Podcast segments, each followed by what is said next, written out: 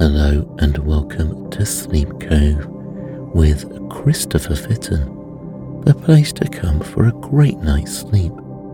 Please listen to this recording in a place where you can safely go to sleep. Hi everyone.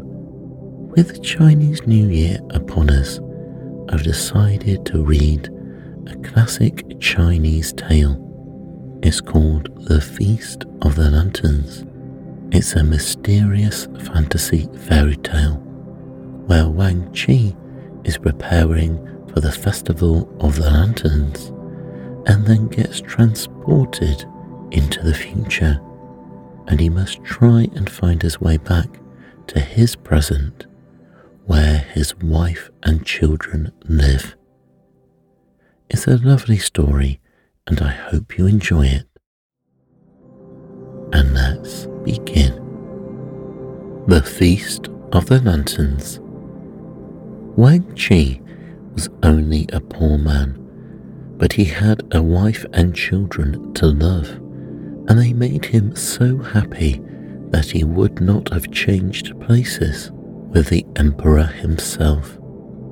He worked in the fields all day, and at night his wife always had a bowl of rice ready for his supper, and sometimes for a treat she made him some bean soup or gave him a little dish of fried pork. But they could not afford pork very often. He generally had to be content with rice. One morning, as he was setting off to work, his wife sent Hang Chung, his son, running after him to ask him to bring home some firewood. I shall have to go up into the mountains for it at noon, he said. Go and bring me my axe, Hang Chung. Hang Chung ran for his father's axe, and Ho Sin Ko, his little sister, came out of the cottage with him. Remember, it is the Feast of Lanterns tonight, Father, she said. Don't fall asleep upon the mountain. We want you to come back and light them for us. She had a lantern in the shape of a fish, painted red, black, and yellow, and Hang Chung had a big round one, all bright crimson to carry in the procession, and besides that, there were two large lanterns to be hung outside the cottage as soon as it grew dark. Wang Chi was not likely to forget the Feast of Lanterns, for the children had talked of nothing else for a month, and he promised to come home as early as he could. At noontide, when his fellow labourers gave up working and sat down to rest and eat, Wang Chi took his axe and went up the mountain slope to find a small tree he might cut down for fuel. He walked a long way and at last saw one growing at the mouth of a cave. This will be just the thing, he said to himself but before striking the first blow, he peeped into the cave to see if it were empty. To his surprise, two old men with long white beards were sitting inside playing chess as quietly as mice, with their eyes fixed on the chessboard. Wang Chi knew something of chess, and he stepped in and watched them for a few minutes. As soon as they look up, I can ask them if I may chop their tree down, he said to himself.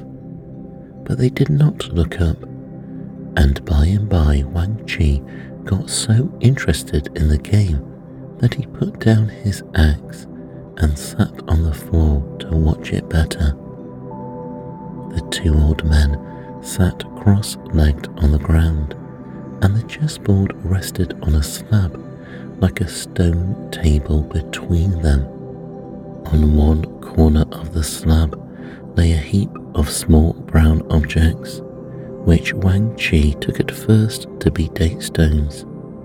But after a time, the chess players ate one each and put one in Wang Chi's mouth, and he found it was not a date stone at all.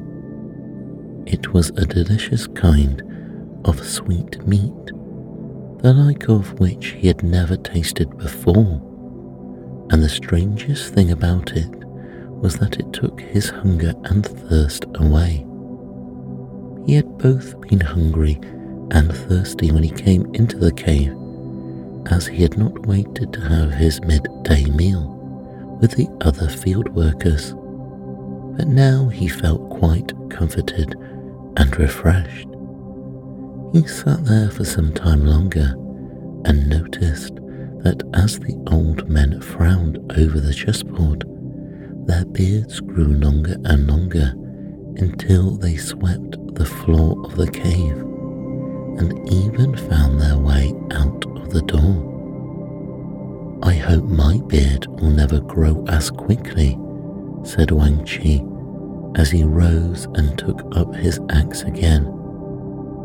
Then one of the old men spoke for the first time. Our beards have not grown quickly, young man. How long is it since you came here? About half an hour, I dare say, replied Wang Chi. But as he spoke, the axe to dust beneath his fingers and the second chess player laughed and pointed to the little brown sweetmeats on the table. Half an hour, or half a century, eh? Half a thousand years are all alike to him who tastes of these.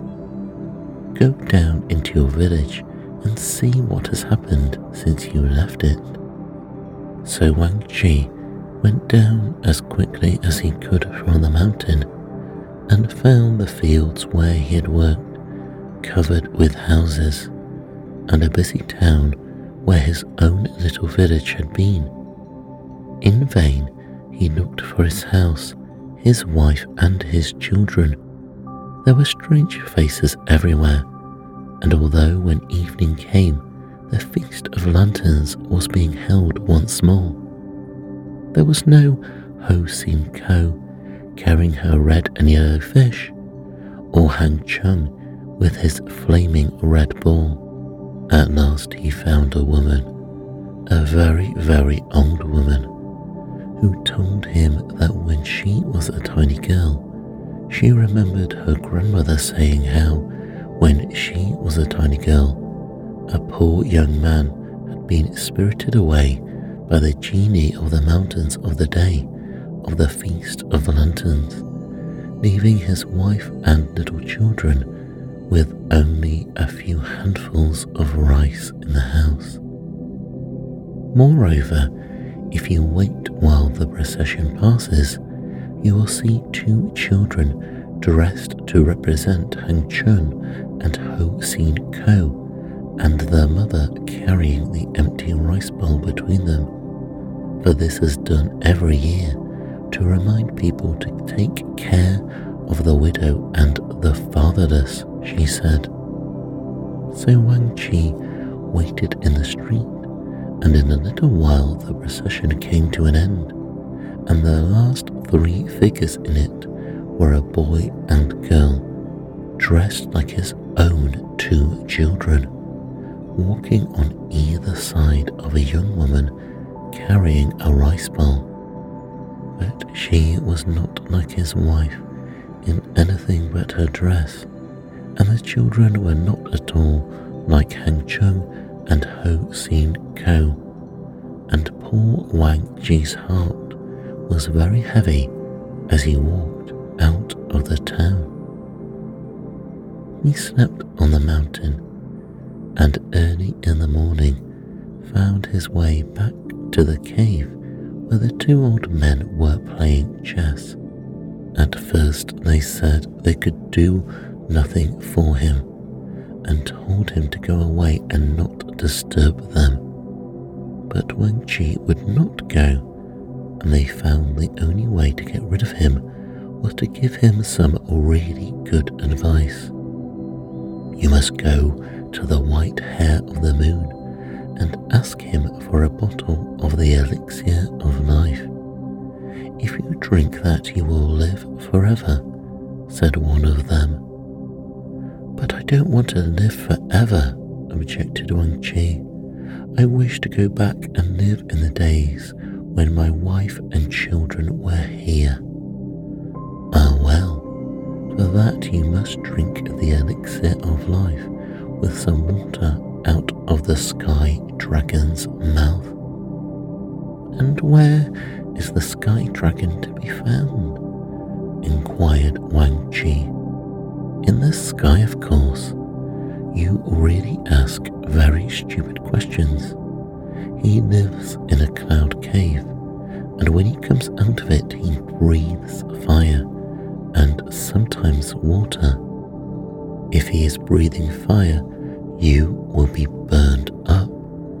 But if it is only water, you will easily be able to catch some in a little bottle. What else do you want? For Wang Chi still lingered at the mouth of the cave.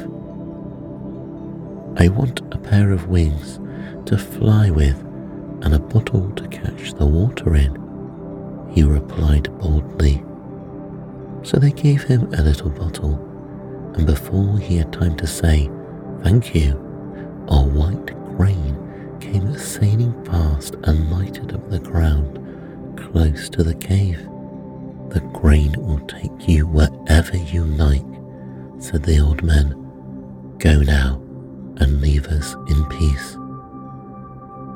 So Wang Chi sat on the white crane's back and was taken up and up through the sky to the cloud cave where the sky dragon lived. And the dragon had the head of a camel, the horns of a deer, the eyes of a rabbit, the ears of a cow, and claws of a hawk. Besides this, he had whiskers and a beard, and in his beard was a bright pearl. All these things show that he was a real, genuine dragon, and if you ever met a dragon who was not exactly like this, you will know he is only a make believe one. Wang Chi felt rather frightened when he perceived the cave in the distance, and if it had not been for the thought of seeing his wife again and his little boy and girl, he would have been glad to turn back. While he was far away, the cloud cave looked like a dark hole in the midst of a soft woolly mass, such as one sees in the sky on an April day.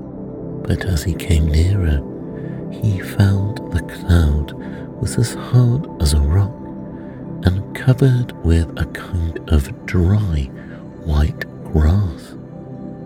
When he got there, he sat down on a tuft of grass near the cave and considered what he should do next. The first thing was, of course, to bring the dragon out, and then next to make him breathe water instead of fire.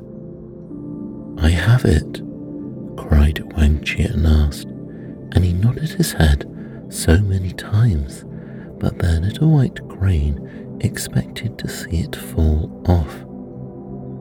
He struck a light and set the grass on fire, and it was so dry that the flames spread all around the entrance to the cave and made such a smoke and crackling that the sky dragon put his head out to see what was the matter. Ho ho! cried the dragon when he saw what Wang Chi had done. I can soon put this to rights. And he breathed once, and the water came out of his nose and mouth in three streams. But this was not enough to put the fire out. Then he breathed twice, and the water came out in three mighty rivers. And Wang Chi, who had taken care to fill his water bottle when the first stream began to flow, sailed away on the white crane's back as fast as he could go to escape being drowned. The rivers poured over the cloud rock until there was not a spark left to light and rushed down through the sky into the sea below. Fortunately, the sea lay right underneath the dragon's cave, or he would have done some nice mischief. As it was, the people on the coast looked out across the water towards Japan and saw three inky black clouds stretching far into the sea. My word, there is a fine rainstorm out at sea, they said to each other. But of course, it was nothing of the kind. It was only the sky dragon putting out the fire Wang Chi had kindled. Meanwhile, Wang Chi was on his way to the moon, and when he got there, he went straight to the hut where the hare of the moon lived and knocked at the door. The hare was busy pounding the drugs which make up the elixir of life, but he had left his work and opened the door and invited Wang Chi to come in. He was not ugly like the dragon his fur was quite white and soft and glossy, and he had lovely, gentle brown eyes. The hare of the moon lives a thousand years, as you know, and when he is 500 years old, he changes his colour from brown to white and becomes, if possible, better tempered and nicer than he was before.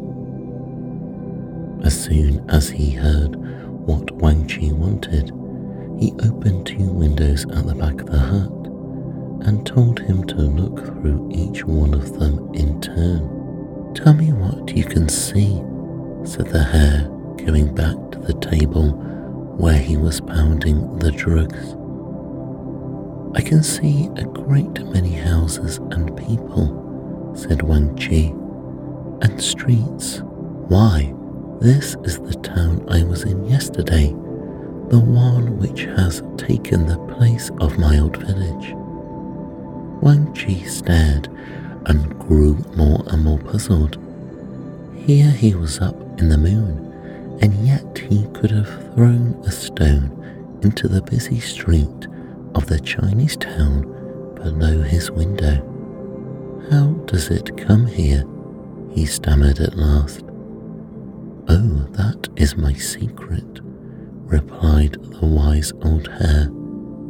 I know how to do a great many things which would surprise you. But the question is, do you want to go back there? Wang Chi shook his head, then closed the window. It is the window of the present, and look through the other which is the window of the past. Wang Chi obeyed, and through this window he saw his own dear little village, and his wife and Hang Chung and Ho Sin Ko jumping about her as she hung up the coloured lanterns outside the door. Father won't be in time to light them for us after all, Hang Chi was saying. Wang Chi turned and looked eagerly at the white hare. Let me go to them, he said. I have got a bottle of water from the sky dragon's mouth, and that's all right, said the white hare. Give it to me. He opened the bottle and mixed the contents carefully with a few drops of the elixir of life, which was clear as crystal and of which each drop shone like a diamond as he poured it in. Now drink this, he said to Wang Chi, and it will give you the power of living once more in the past as you desire. Wang Chi held out his hand and drank every drop. The moment he had done so, the window grew larger and he saw some steps leading from it down into the village street. Thanking the hare, he rushed through it and ran towards his own house, arriving in time to take from his wife's hand the taper with which she was about to light the red and yellow lanterns which swung over the door. What has kept you so long, father? Where have you been? asked Hang Chung, while little Ho Sin Ko wondered why he kissed and embraced them all so eagerly. But Wang Chi did not tell them his adventure just yet. Only when darkness fell and the Feast of Lanterns began, he took his part in it with a merry heart.